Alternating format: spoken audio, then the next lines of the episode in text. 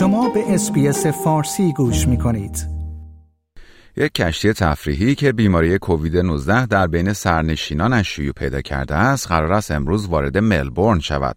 دقیقاً مشخص نیست چند نفر از مسافران کشتی گرند پرنسس به کووید نوزده مبتلا شدند. این کشتی ظرفیت حمل حدود چهار هزار مسافر و خدمه را دارد. سخنگوی پرنسس کروزز در بیانیه‌ای اعلام کرده است مانند بسیاری دیگر از اپراتورهای گردشگری ما نیز تحت تاثیر موج چهارم فعلی در سراسر استرالیا قرار گرفتیم. مریان تامس وزیر بهداشت ویکتوریا گفت انتظار دارد افراد مبتلا به کووید نوزده در این کشتی از بقیه افراد جامعه دور بمانند. وی به خبرنگاران گفت این مهمترین چیز است. حدود نود و پنج درصد از مهمانان کشتی‌های پرنسس کروزز باید واکسینه شده باشند و پنج درصد باقی مانده به افرادی که معافیت پزشکی دارند اختصاص پیدا می‌کند.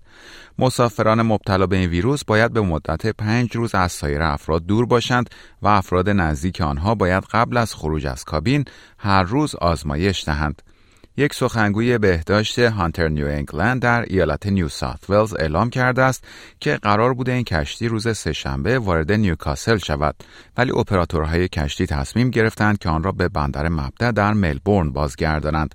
اداره درآمد نیو ساوت ولز یعنی Instabuild Revenue اعلام کرده است که هزاران جریمه که به ارزش چند میلیون دلار که به دلیل نقض مقررات و محدودیت‌های مربوط به کووید نوزده صادر شده بوده است را لغو می‌کند.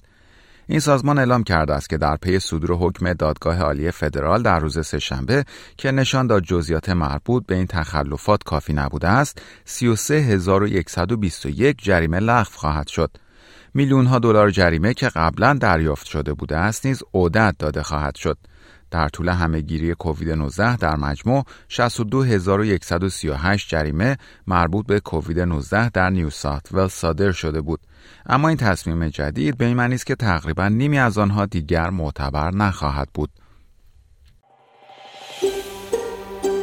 آیا می‌خواهید به مطالب بیشتری مانند این گزارش گوش کنید؟